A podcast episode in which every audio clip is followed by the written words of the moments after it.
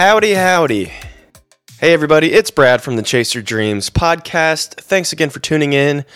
I'll say right off the bat, there's some construction happening outside of my house. So if you hear some clunking around, there's like a big crane thing uh, just crushing a house out there and rebuilding a new one. So pretty noisy up here today.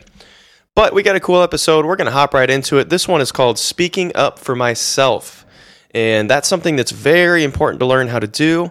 It's going to be about how do we advocate for ourselves, you know? How do we state our needs and our boundaries, especially when we've identified something in our lives that could potentially be an issue in the future. So, I'm going to share an example from my own life and then we're going to talk through uh, an example of how this could apply to you in school or maybe in a friendship or relationship of yours. So here we go. All right. So here's an example of when I failed how to speak. I failed to speak up for myself. So me and my girlfriend, we've been together for a while. You know, things are going great. We decided to move in together. Right. That seems like a very exciting thing, and it really is. But there was one big catch. She has two cats. All right. She loves these cats, and I am deathly allergic to cats. I have asthma. I was I, I was hospitalized actually a couple times as a little kid for my allergy to cats because it's such a big trigger for my asthma. All right. Literally almost killed me. So this is obviously a problem, right? My girlfriend loves these cats. I want to make my girlfriend happy, but I can't really live with cats because they've always been a huge allergy for me. So what happens? Well, Brad forgets that he needs to state his needs and his boundaries. That's what happened. I told my girlfriend, you know, I want you to be happy, so let's give this a shot. You know, we can get some air purifiers and we can keep the cats in certain rooms, but deep down, I knew that this probably wasn't going to work out, right? I knew that this cats were just a no go for me, but I failed to speak up for myself in this situation. So what happened? Well, she moved in, the cats moved in, a couple days go by, and it's not a huge deal. But once their dander starts getting on the furniture and once it gets into the air vents, then all of a sudden I'm having a hard time breathing. My asthma's triggered, and I ended up getting a sinus infection that lasted like an entire month right before I got COVID, which made those symptoms worse as well. So, bad idea, right? Even though I knew up front that this was something that I needed to speak up for myself about, I failed to do that, and it made a situation worse for me in the future. All right, so let's talk about how this can apply to you in school. Let's say that you're falling a little bit behind in your coursework, and it's just taking you a little bit longer to finish the work, and you're missing the due dates. You know, that's totally normal. People learn at different paces, and sometimes some people might need a little bit of extra time on assignments. This is a huge opportunity to speak up for yourself and to advocate for yourself by saying, Hey, I've identified something that I need. I need more time on my assignments.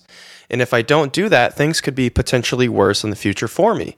Like in the example of me and my health, I didn't stand up for myself, I didn't speak up for myself when it came to knowing myself well and knowing that I couldn't be around cats.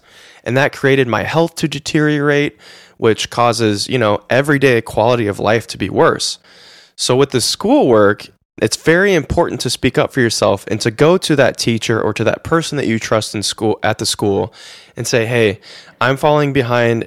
I need some extra time to finish my work." Because what I don't want to happen is I don't want this to keep affecting my grades. I don't want them to fall, and that could affect my graduation, which ultimately could negatively affect my future.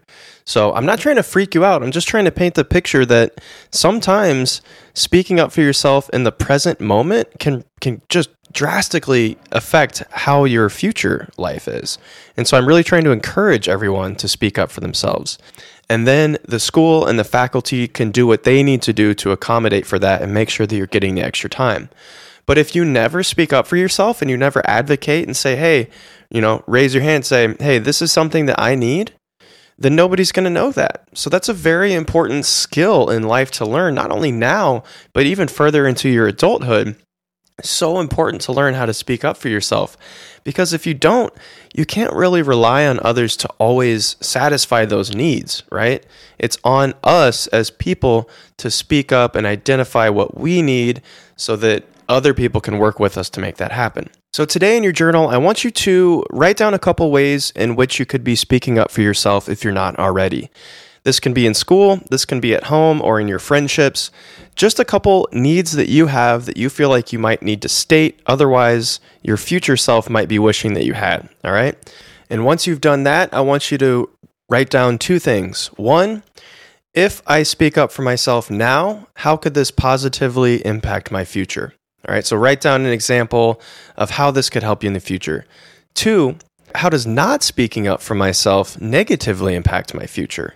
So before I wrap it up, in the example of school and needing more time on the assignments, so if that's your example in your journal, you'd write down, all right, one way in which I need to speak up for myself is to reach out to my teacher and let them know that I need more time on my assignments. Under that, you would write, How does this positively impact my future? Well, if I have more time on my assignments, then I can complete them and my grades should increase, which is going to help me graduate, which will eventually help me go to college or get a job or whatever it is you want for your future. That's how it could positively impact it.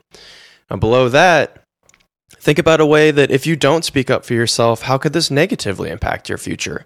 If I don't tell my teacher I need more time, then I'm just going to fall further behind. That could mean I don't graduate, or that could mean that my grades are much lower than my goals that I had set for myself.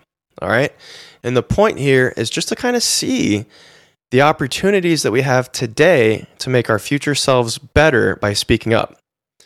That's it, folks. Always remember to speak up for yourself, and we'll catch you next time.